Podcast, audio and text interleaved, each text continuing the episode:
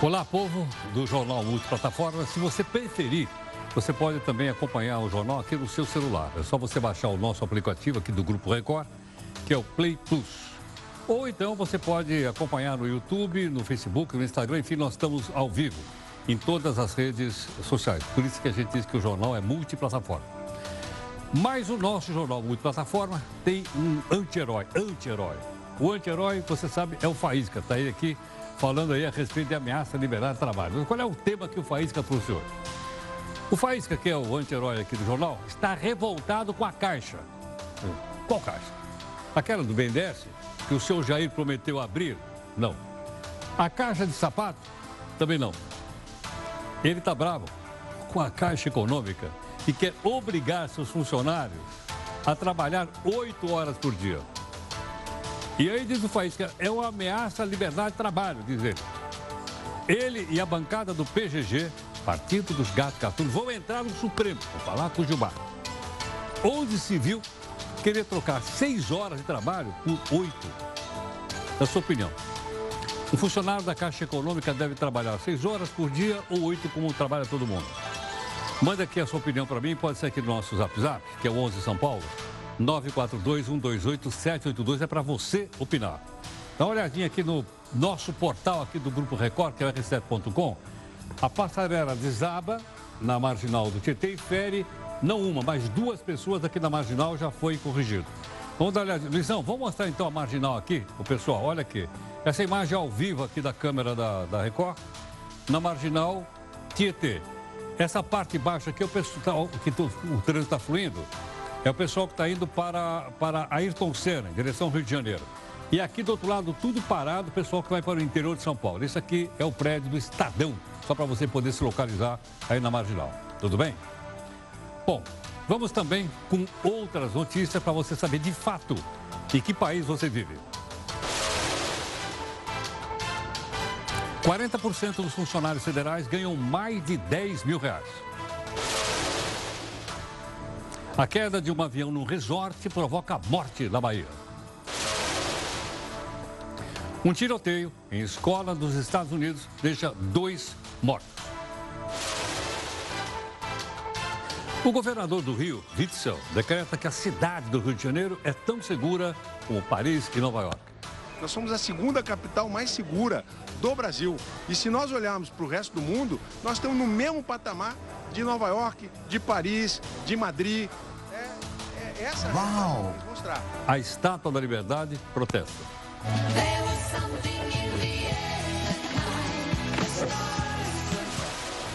Funcionários da Caixa Econômica são ameaçados de ter que trabalhar oito horas por dia. E vão à justiça para manter as árduas seis horas que fazem hoje. É o quê? Como será que surgiu essa mamata das seis horas? Vamos mostrar. A Operação Lava Jato recupera quase 2 bilhões de reais foram roubados pela corrupção. O total recuperado até agora chega a 13 bilhões de reais. A empreiteira, o AES, vai devolver o que levou do nosso bolso.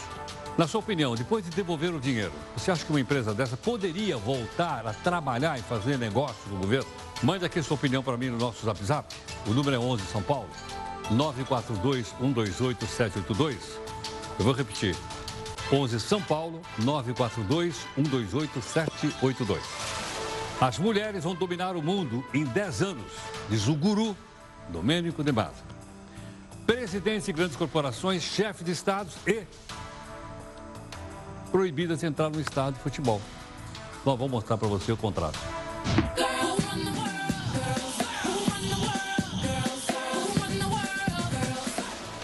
Essa é a nossa imagem do dia. O bambu chega aos equipamentos de auxílio de quem tem necessidades especiais.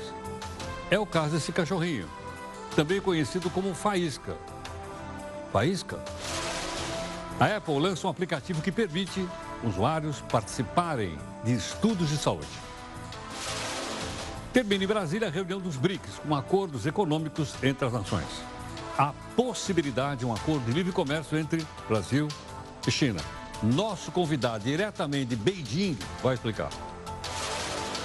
A República Brasileira comemora 130 anos. Qual a importância que a maçonaria teve para a queda do império? Nosso convidado explica.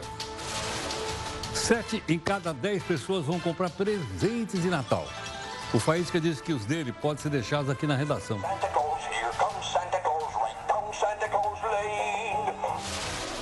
A tecnologia digital é aliada da saúde. Os aplicativos cada vez ajudam mais a gente ser saudável. A gaveta do Jornal da Record News. Seu Jair. E a caixa preta do BNDES? Por onde anda? Ou será que ela não existe?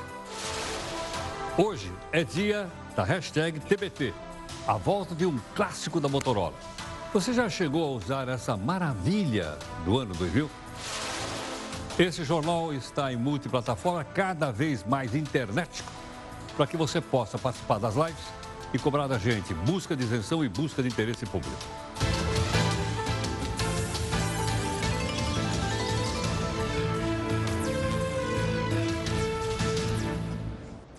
Olha, você já acompanhou conosco às 5 horas, né? nós temos então aí uh, o podcast para você. Às 6h15 teve reunião de, de pauta. Hoje um pouquinho menor, estamos apenas eu e a Júlia, como está vendo aí na reunião de pauta, no estúdio aqui do nosso portal, que é r7.com. Nossa hashtag aqui, JR News, facilita bastante a sua comunicação conosco. Bom, nós temos também aqui um desafio do dia. Todo dia tem desafio, né? Hoje também tem. O desafio de hoje vem de Albert Einstein, que todo mundo conhece. Ele diz assim: se você não consegue explicar algo de forma simples, você não entendeu suficientemente bem. Vou repetir. Se você não consegue explicar algo de forma simples, você não entendeu suficientemente bem. Ou, em outras palavras, ele quer dizer o seguinte: é difícil escrever fácil. É, difícil escrever fácil, realmente. Bom, a Operação Lava Jato já recuperou mais de um bilhão de reais que foram roubados pela corrupção. O total recuperado chega aí a quase 14 bi. A empreiteira vai devolver né, o dinheiro que ela levou do nosso bolso, dos contribuintes. Na sua opinião, como eu disse agora há pouquinho, se ela devolver, você acha que ela pode voltar a trabalhar com o governo ou não? Você participa da nossa live, opina, está aí o nosso endereço para você né, pra opinar. E vamos opinar então na primeira live que é agora.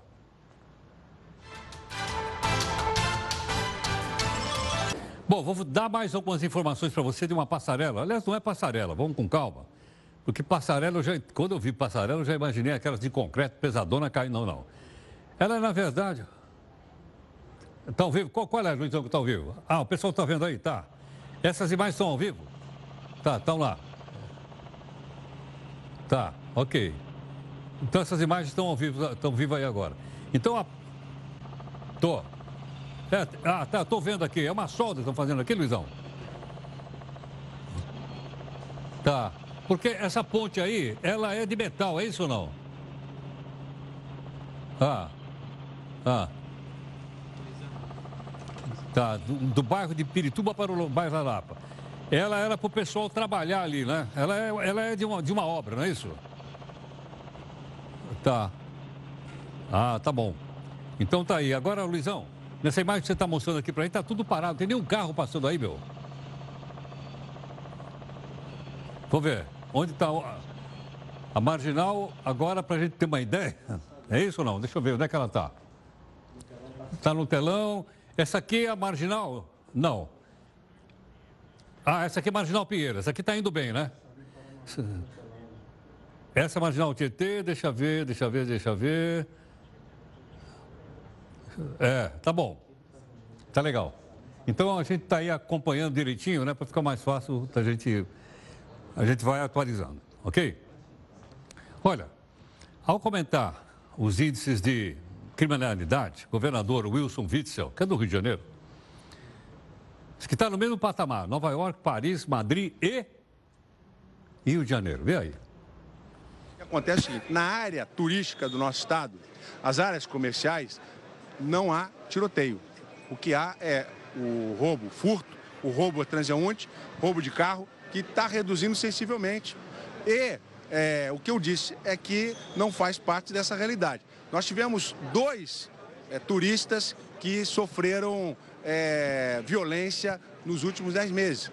Então isso, comparado com Nova York, comparado com, com Jerusalém, é muito menos, que Jerusalém tem muito mais gente esfaqueada na rua, em razão, evidentemente, da atuação do Hezbollah, do que aqui no Rio de Janeiro. E em Jerusalém visitam 15 milhões de pessoas por ano. O tiroteio que acontece, infelizmente, nas comunidades. Nós somos a segunda capital mais segura do Brasil. E se nós olharmos para o resto do mundo, nós estamos no mesmo patamar de Nova York, de Paris, de Madrid. Será que procede isso? No mesmo patamar de Paris, Nova York, Madrid, não sei. Nós estamos com um convidado aqui, gentilmente nos atendendo, aqui no jornal, né, para a gente comentar esse, esse assunto. Especialista em segurança pública, Coronel José Vicente, que está aqui conosco. Coronel, obrigado por atender aqui o Jornal da Record News. Boa noite, Heródoto. Sempre um prazer falar com você. Coronel, quando eu ouvi essa declaração do governador do Rio de Janeiro, eu falei, pera um pouquinho. Vamos perguntar para o Zé Vicente para ver se isso aí procede ou não. Procede? Não procede, né, Heródoto? Acho que ele está querendo contabilizar apenas os turistas que foram agredidos. Aliás, ele faz muita ênfase uh, sobre turistas, como se o Rio de Janeiro vivesse em função de turismo. Na verdade, nós sabemos que a zona sul do Rio de Janeiro ela é realmente bastante segura, principalmente a área do Leblon e Ipanema. Copacabana nem tanto. Mas o fato é que tem que se pensar em toda a população. E aí os dados desmentem claramente o governador com esse entusiasmo todo, porque quando ele fala que o Rio de Janeiro pode ser, comparado a Paris, Madrid e Nova York, ele está esquecendo de ver os números. O, de janeiro a setembro, Heródoto, o Rio de Janeiro contabilizou 3.025 assassinatos. 3.025.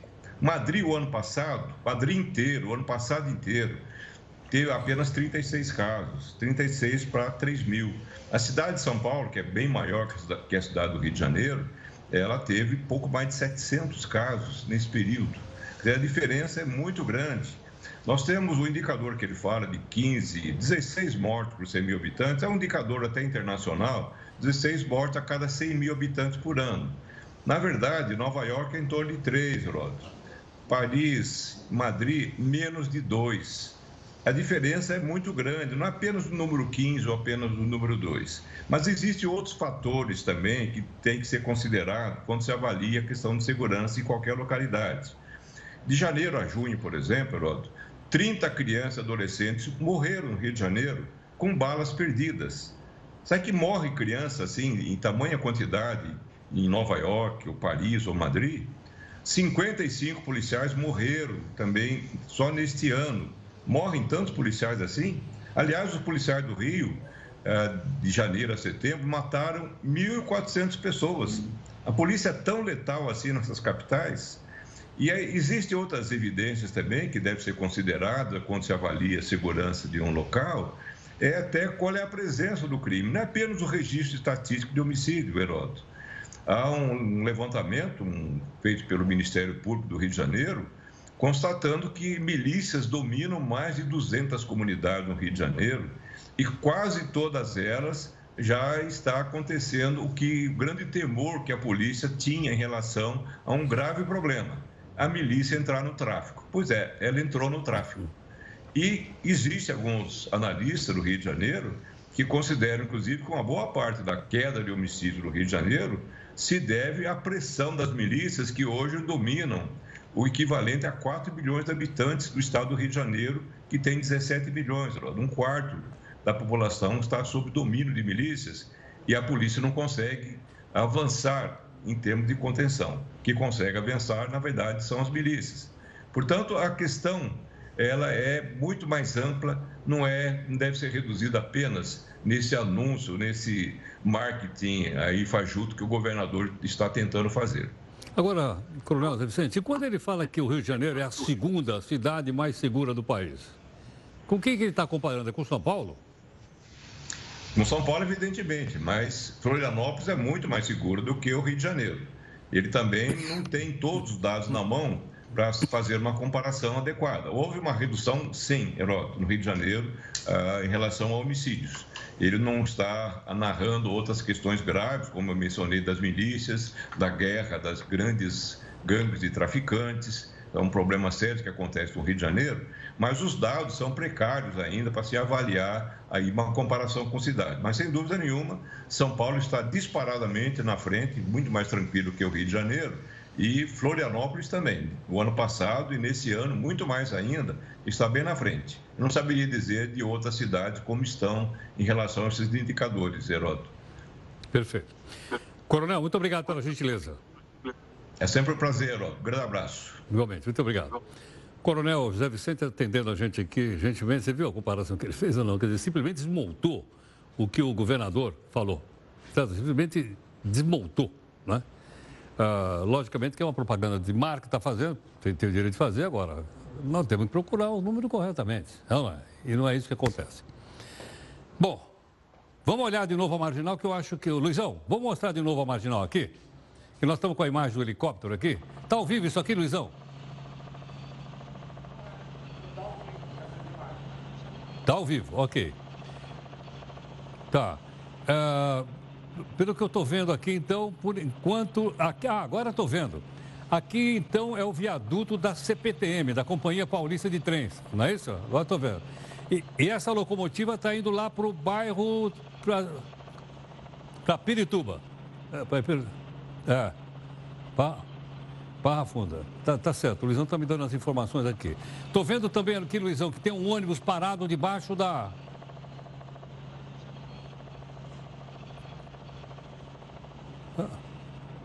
Ah, ah, nesse carro cinza aqui, é? Aqui machu... as pessoas estão machucadas aqui. Tá. E esse cidadão está tentando cortar, então, a, a, a estrutura de ferro, é isso? E livrar o trânsito. Bom, eu nem sei quanto deve estar de congestionamento de trânsito aí. Mandou, dou. Então o Luizão vai me informar agora. O Luizão, faz parte da nossa equipe aqui, é o nosso diretor de TV. Diga aí, Luiz. Ah, 25 quilômetros de congestão. Na Zona Norte, tá. Ah. Na Zona Oeste, 27, ok. Só nessa região, 52 quilômetros, a informação que o Luizão apurou para gente. Tá certo. Então, tá bom. Então, esse aqui é o maior congestionamento da cidade agora. Nós temos também depois, para informar para você, congestionamento no Rio de Janeiro, que também tem um congestionamento imenso. Só que lá não caiu uma estrutura como essa. Lá é uma, como é que eu dizer para você, uma chuva muito forte. Bom, depois de causar furor entre os funcionários, a Caixa Econômica recuou na ampliação da jornada de trabalho. Seis horas ia passar para oito. Né? Assim, eles vão manter as atuais seis horas. Agora, pergunto o seguinte: de onde surgiu essa história de trabalhar só seis horas? Confira aqui no texto do Eufrides Júnior. A direção da Caixa Econômica foi informada de que a ampliação da jornada de trabalho de todos os funcionários para oito horas diárias provocaria uma chuva de ações na Justiça. Isso porque os empregados são concursados. E nos editais das seleções estava especificada a jornada de trabalho de seis horas por dia, ou seja, seria confusão demais para o banco. É o quê? A Caixa atribui essa volta atrás por causa de uma negociação com a Febraban, a Federação Brasileira de Bancos mas já avisa que esse recuo na implantação da jornada maior de trabalho é provisório. A decisão ocorre três dias depois de uma medida provisória que amplia a reforma trabalhista e ainda corta uma série de direitos dos trabalhadores. Somente os caixas continuariam com a jornada de seis horas.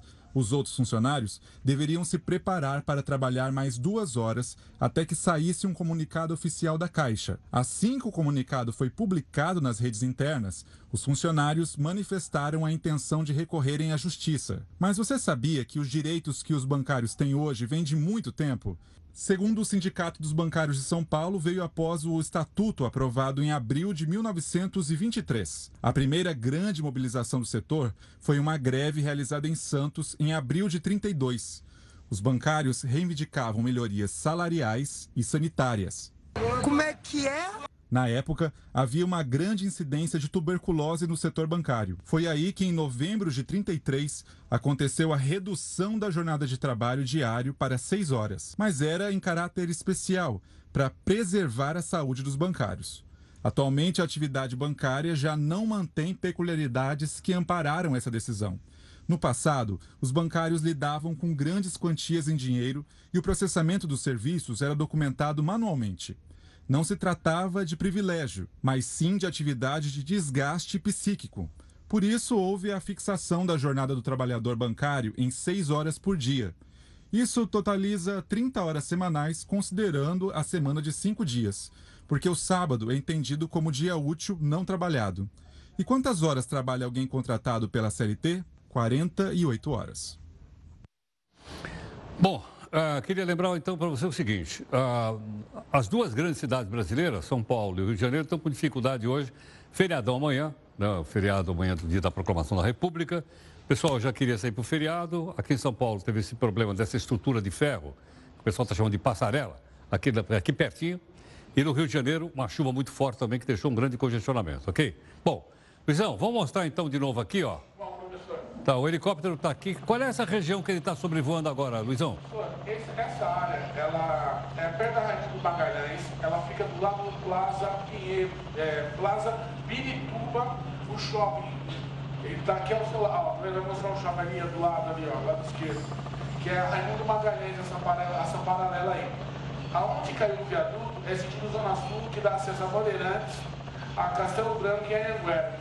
Então esse lado está todo paralisado.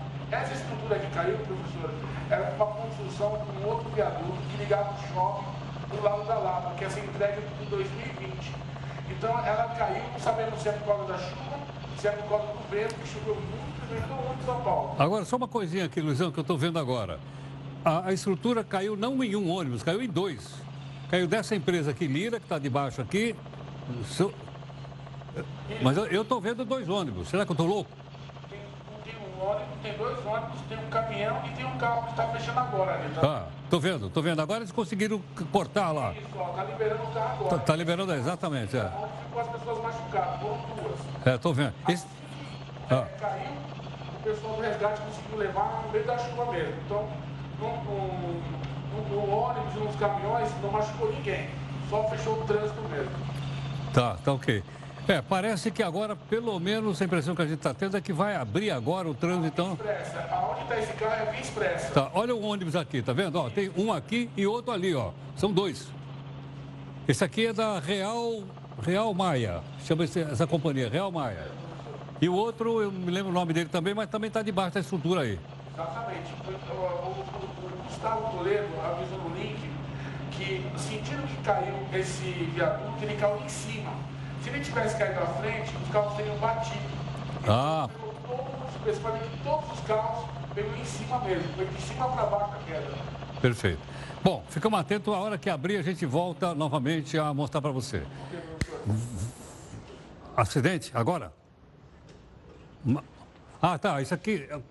Onde é que está a carreta, então, do Rio de Janeiro, que eu estou meio perdido? Está aqui, ó. Aconteceu agora, ó. Uma carreta está presa debaixo de um viaduto, do viaduto Pedro Álvares Cabral, ocupa uma faixa em torno de baixo do viaduto que acessa a praia do Botafogo do Rio de Janeiro, direção do centro na altura da rua São Clemente. Então, o Rio de Janeiro também tem problemas aí de passarelas e tal, e aí está tá a informação né, que nós obtivemos aqui no Centro de Operações do Rio de Janeiro. Essa, essa informação é do Departamento de Trânsito do Rio de Janeiro. Legal, muito bom. Vamos então para a nossa segunda live para a gente voltar já já com outras notícias. Olha, você está tá acompanhando também ao vivo o momento em que as autoridades de trânsito de São Paulo estão tentando abrir a marginal do Tietê, que é a coisa mais importante do trânsito dessa cidade. Vamos olhar de novo as imagens que estão aqui no helicóptero da Record?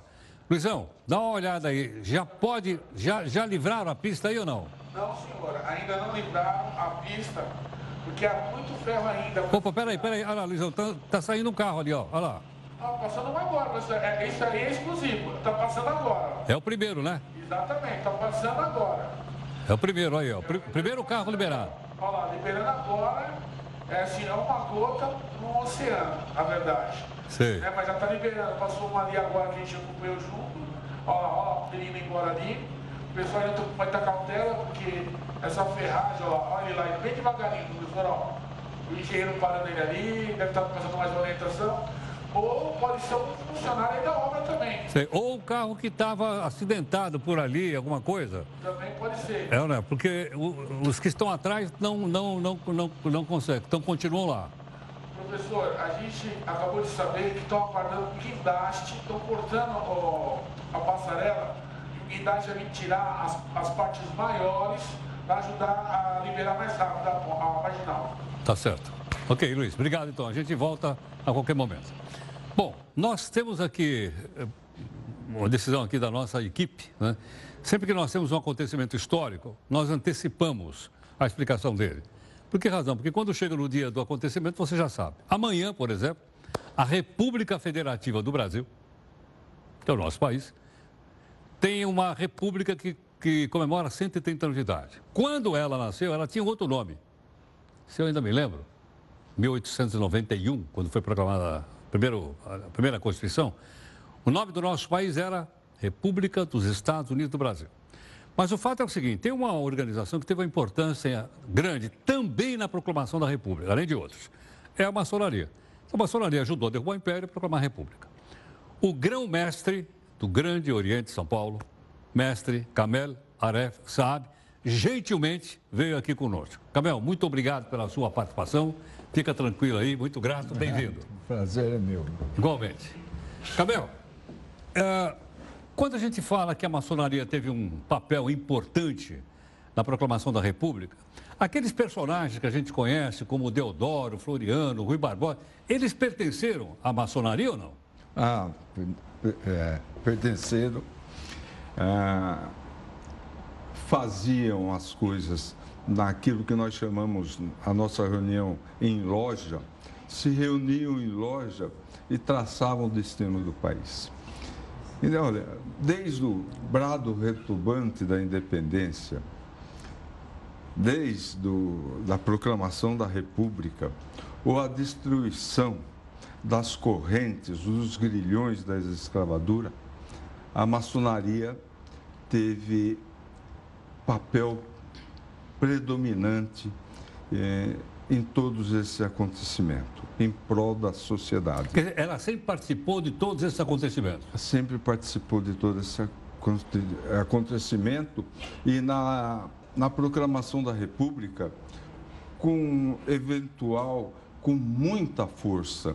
você tem uma ideia, o primeiro governo republicano do país foi formado uh, desde o presidente a todos os seus uh, ministros por, com, uh, com maçons. Todos eram maçons? Todos, todos, sem exceção. Então o presidente era o Deodoro, o vice era o Floriano. Era Floriano. Ministro nós, da Fazenda. Nós temos o Rui Barbosa. Rui Barbosa. Nós tínhamos Campos Salles. Campos Salles. Bocaiúva, todos eram. Inclusive, a, a, a proclamação da República, que atendia o clamor do, do povo já há muito tempo. Você vê, desde a Guerra dos Mascates, a, a guerra, a Inconfidência Mineira. Tinha participação da maçonaria já Tinha participação época. da maçonaria nesse, nesse ponto, né, Heródoto? E... Agora, deixa eu te perguntar, e o primeiro imperador, o Dom Pedro, ele era maçom também? Dom Pedro foi foi maçom, colocado como maçom, e por incrível que pareça, o Dom Pedro I, ele acabou fechando o Grande Oriente. Ah, ele mandou fechar? Ele mandou por causa da, do atrito que estava havendo entre José Bonifácio, que era um, um monarquista, com o Gonçalves Ledo, que era um republicano. Os dois é, de influência muito forte dentro do, do uh, do sistema maçônico que existia Agora, no e Brasil. o filho dele? O velhinho. O, o velhinho, o Dom Pedro, Dom Pedro II. também era maçom ou não? Não, não, não era. Não era. Mas uh, foi um homem até que, independente da, uh, do descontentamento que o povo estava tendo, inclusive com as leis eh, escravistas da época, que Dom Pedro II não, não aceitava, ele foi um homem que, na hora que foi, ia, foi proclamada a República, ele não defendeu o império assim, num sistema de guerra, preferiu fazer um, um comunicado ao povo e se retirou com a família imperial toda de volta para Portugal, né? E você veja só, o... logo que, que, que assumiram, é, e a pessoa tem que entender que não foi somente por causa disso. Isso aconteceu após a Guerra do Paraguai. Após a Guerra do Paraguai. Que acabou deixando os militares descontentes, não reconhecendo o valor deles. E para fazer a Guerra dos Paraguaios, teve que pedir empréstimo, é onde criou uma inflação muito grande. E... Isso ajudou a desestabilizar isso... o império, é isso? Exatamente. ajudou e, e muito. E a maçonaria, para você ter uma ideia, o que ela fazia dentro da, da, das lojas? Ela comprava os escravos e dava a carta de euforia para eles. Ah, não sabia. Ela fazia é, isso? É? Fazia. Quer dizer, ela libertava os escravos, então. Libertava os escravos, tudo registrado em atas antigas, né? E essa reunião, o que fomentou essa proclamação da República, foi dentro da casa de Benjamin Constant. Benjamin Constant, que era do Exército. Do Exército. Coronel do Exército. Coronel do Exército. Foi Campos Sales, que era muito ligado ao imperador, e houve ele ah, a incumbência, né? Eles tiveram a incumbência de chamar o Floriano Peixoto, e que acabou vindo e tornando-se o presidente. Então posso entender que a República Brasileira tem uma, como você disse, tem uma atuação forte da maçonaria. Tem forte. O primeiro presidente, vice e o ministério eram todos maçons. Todos maçons. Portanto, ela teve uma importância muito grande no começo da história republicana do país, é isso? Exatamente, exatamente. A, a, a, a República no Brasil está muito ligada a maçonaria. Mesmo porque você lembrou aí o Tiradentes, aquele pessoal, eles eram republicanos. Eram republicanos. Eram ligados, de certa forma, à maçonaria. Dizer, a ideia da república está muito ligada à maçonaria. Está muito ligada à maçonaria. Desde o, de, de, de vários movimentos que houveram, dos quais ela participou simplesmente de todos os movimentos. Realmente. Agora, por que os partidos eram muito fracos? Partido não existia partido político. Ah, tá. Não existia. E a maçonaria tomou para si a, a, essa a posição de, de, de, política da época. E, porque o Brasil estava Ela trazia o quê? Os ideais da Revolução Francesa de igualdade, liberdade, fraternidade, é isso? Exatamente. Centenários para nós. É, esses, a liberdade, igualdade e fraternidade é, fazia parte e, inclusive o Brasil, naquela época, você ia estudar, é, você precisava estudar a advocacia, direito, você ia para onde? Você ia para Portugal. Em Coimbra? Em Coimbra. Você precisava, você estudava, queria estudar medicina, você ia para onde? Montpellier, na, na, na França. França.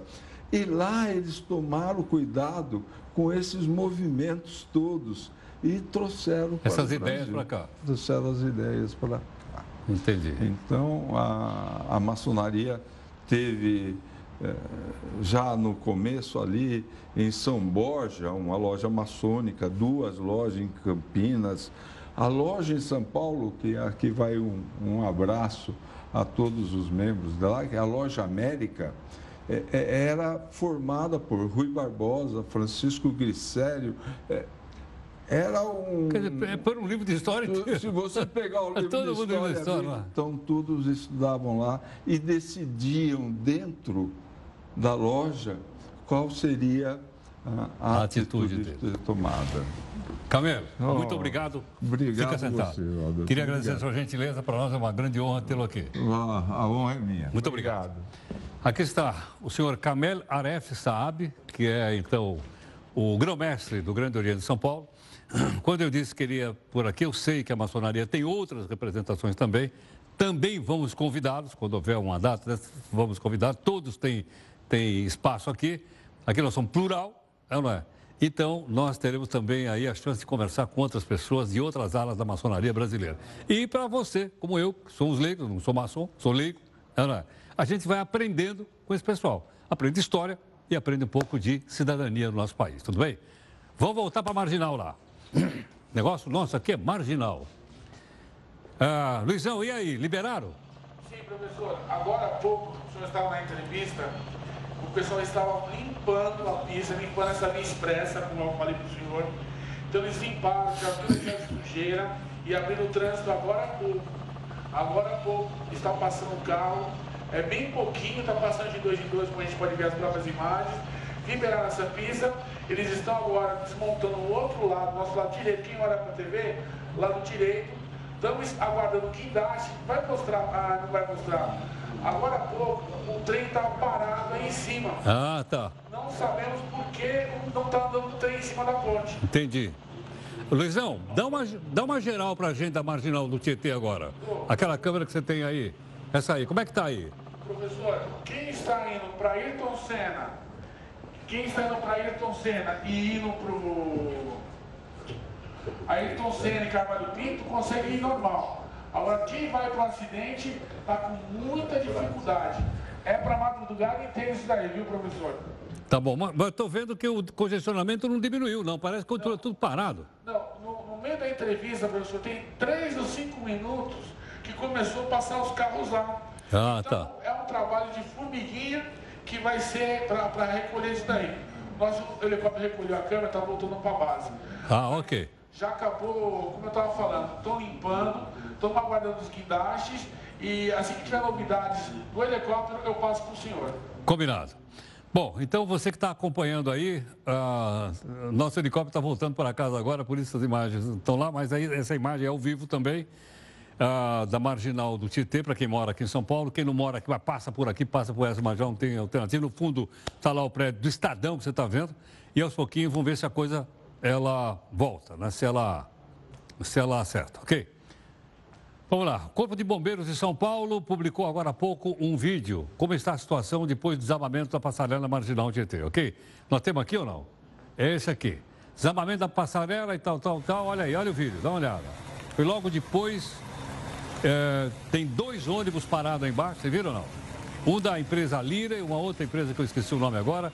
Olha os passageiros descendo aí. Tá chovendo, tá chovendo forte. Isso aqui foi já de noitinha, né? Agora, como você viu ao vivo agora, está livre. Mas essas imagens que o bombeiro, então, ah, nos autorizou, ah, lá está o outro ônibus, ok? Só para você ter uma ideia, então, aí. A situação das estradas do Rio de Janeiro também ficou crítica nessa véspera de feriado. No início da noite eram 330 quilômetros. Gente, 330 quilômetros, sabe quanto é isso? Entre o Rio de Janeiro e São Paulo tem 420 quilômetros. Dá quase para chegar entre São Paulo e Rio. Sendo que a média das últimas três quintas-feiras do Rio, imagine, 133. Agora só está se normalizando. Aquela carreta que ficou presa lá debaixo da ponte continua lá, mas o pessoal está dando um jeito, ok?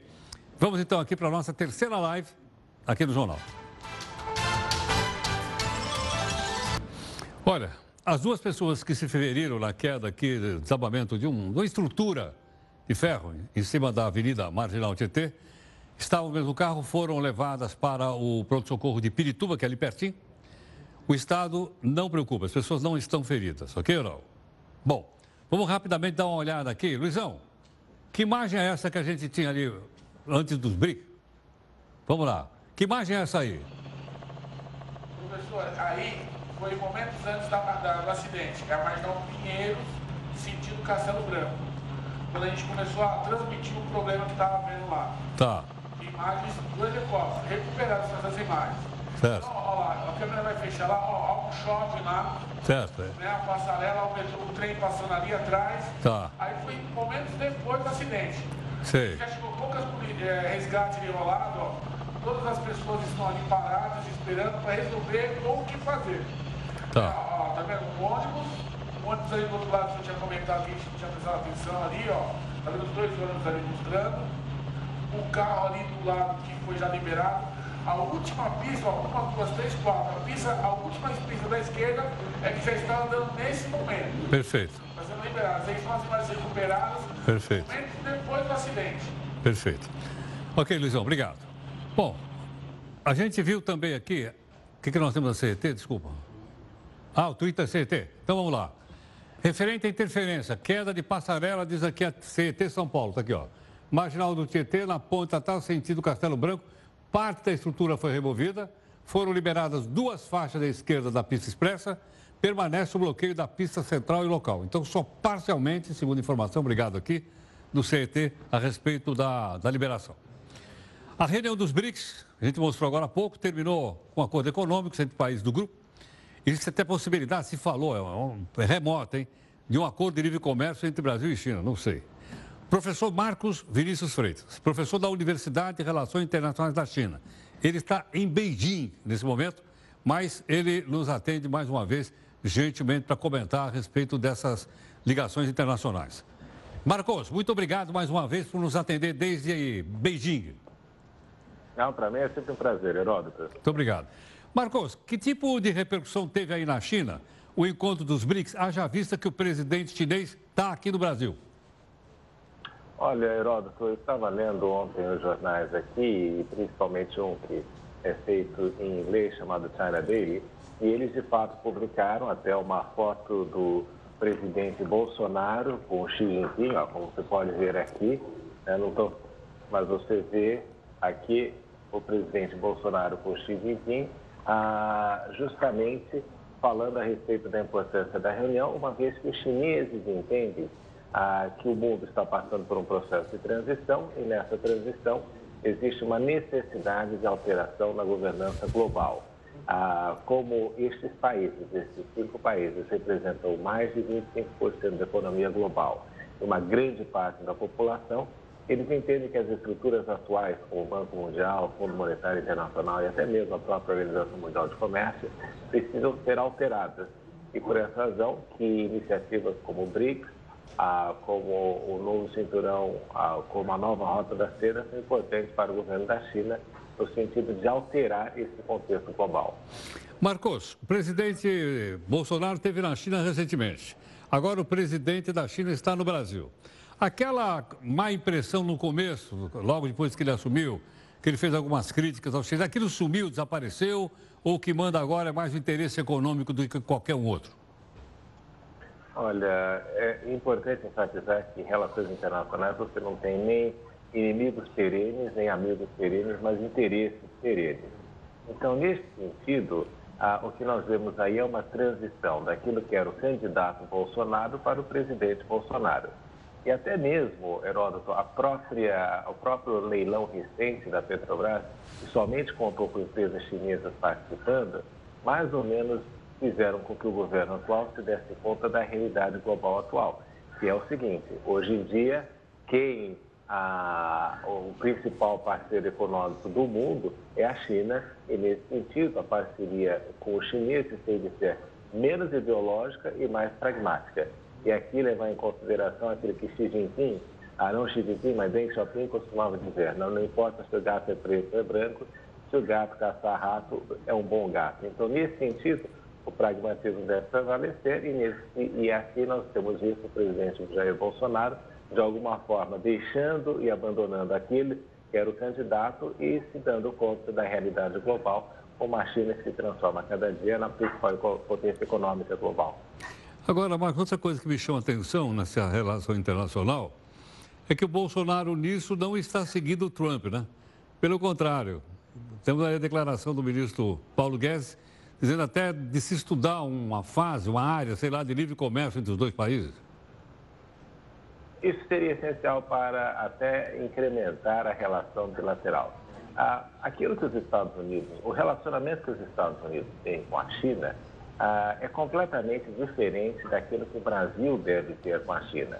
Estados Unidos e China se encontram numa situação complicada de disputa com relação à, à hegemonia global ou à sua voz internacional. Né? Por um lado, nós temos os Estados Unidos, que tem apresentado desde o governo George Bush um determinado declínio, e a China em ascensão. Então, nesse sentido, o que nós vemos aí é que ah, este conflito entre China e Estados Unidos não deve, de alguma forma, refletir na relação brasileira, Afinal, o Brasil tem muita sinergia com a China. Nós produzimos commodities, podemos agregar valor às nossas commodities com empresas chinesas no Brasil, nós podemos absorver tecnologia chinesa e até mesmo, olhando aí o caso que nós temos até da ponte caindo em São Paulo, é um exemplo clássico de que existe muita coisa de infraestrutura que o Brasil pode aprender com a China. E, no, e até mesmo na questão dos BRICS, a Índia e a China, por exemplo, nos últimos anos se transformaram em economias muito mais atraentes para o capital privado. Então, são situações que nós poderíamos aprender com, os, com esses dois países, com os BRICS e principalmente com a China, que tem aí o interesse de manter uma relação mais estável com o Brasil. Ah, nesse sentido, Heródoto, faz, faz, ah, faz muito sentido, ah, sendo repetitivo, ah, que o Brasil acenda a vela para os dois santos, tanto os Estados Unidos como a própria China. Boa, boa, boa imagem. Perguntar o seguinte: para os chineses virem aqui, não precisa mais de visto. Para ir daqui para aí, é mantido visto? Existe uma figura aqui de 144 horas, se eu não me engano, em que você pode vir à China por um período de 5 ou 6 dias sem a necessidade de visto. Ah, é o tempo suficiente para você conhecer a muralha, visitar os lugares e não necessita de visto. Eu sei que existe essa possibilidade aberta a vários países, particularmente quando a pessoa vem à China para transi como em transição, aí tem que fazer uma parada na China e eles permitem isso. Agora, Heródoto, vamos pensar o seguinte, né? Não precisamos aqui ter, ah, levar a questão da reciprocidade a ferro e a fogo. Lembre-se que no ano passado, mais de 160 milhões de turistas, ah, ou seja, mais do que a metade da população, mais do que a população e meia do Brasil saiu da China em turismo internacional. E desses 160 milhões de pessoas ah, que saíram, fizeram saídas como turistas da China e eram chineses, somente 60 mil foram ao Brasil. Então, existe aí uma, uma, um enorme potencial turístico no Brasil que deveria ser utilizado. E a questão do visto sempre é restritiva, porque é mais um impedimento para que o turista tome aquela decisão. Eu acabei de estar rapidamente no Brasil e tomei o avião ah, voltando para a China e vi que muitos desses aviões que eram chineses haviam estado no Brasil. Então, nós vemos que existe interesse e aí o que nós precisamos fazer é um pouquinho mais da lição de casa para receber esses turistas e que aumente aí a quantidade de rendimento que o Brasil pode derivar dessa nova perspectiva na questão turística entre os dois países. Sem dúvida.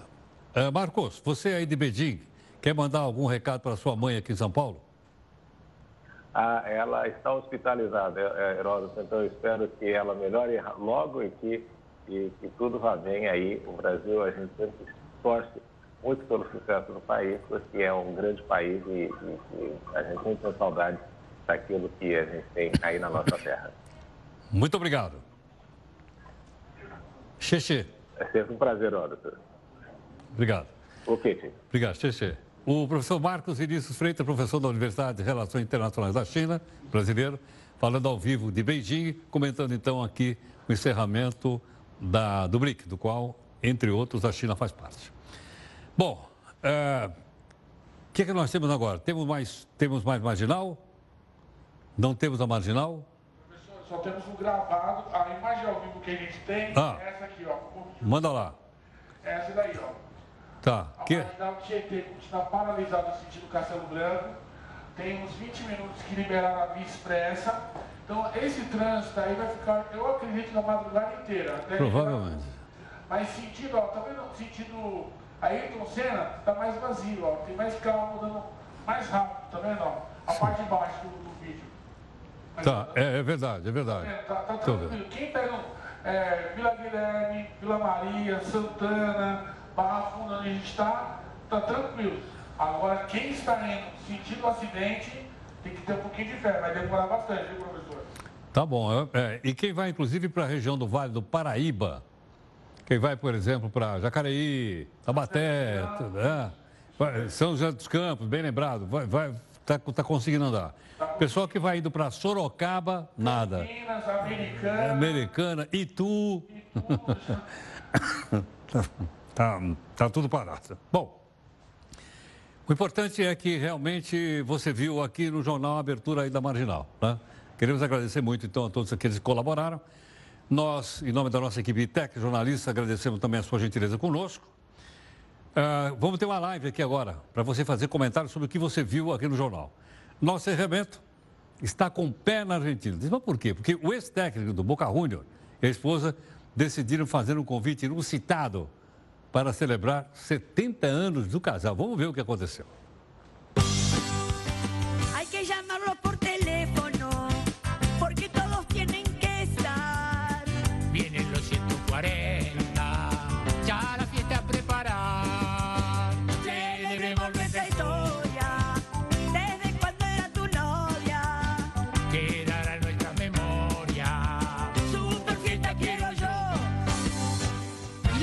Cómo tiene que ir vestida?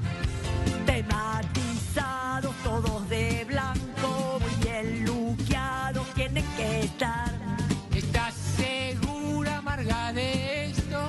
Con otra ropa no van a entrar. Chanel,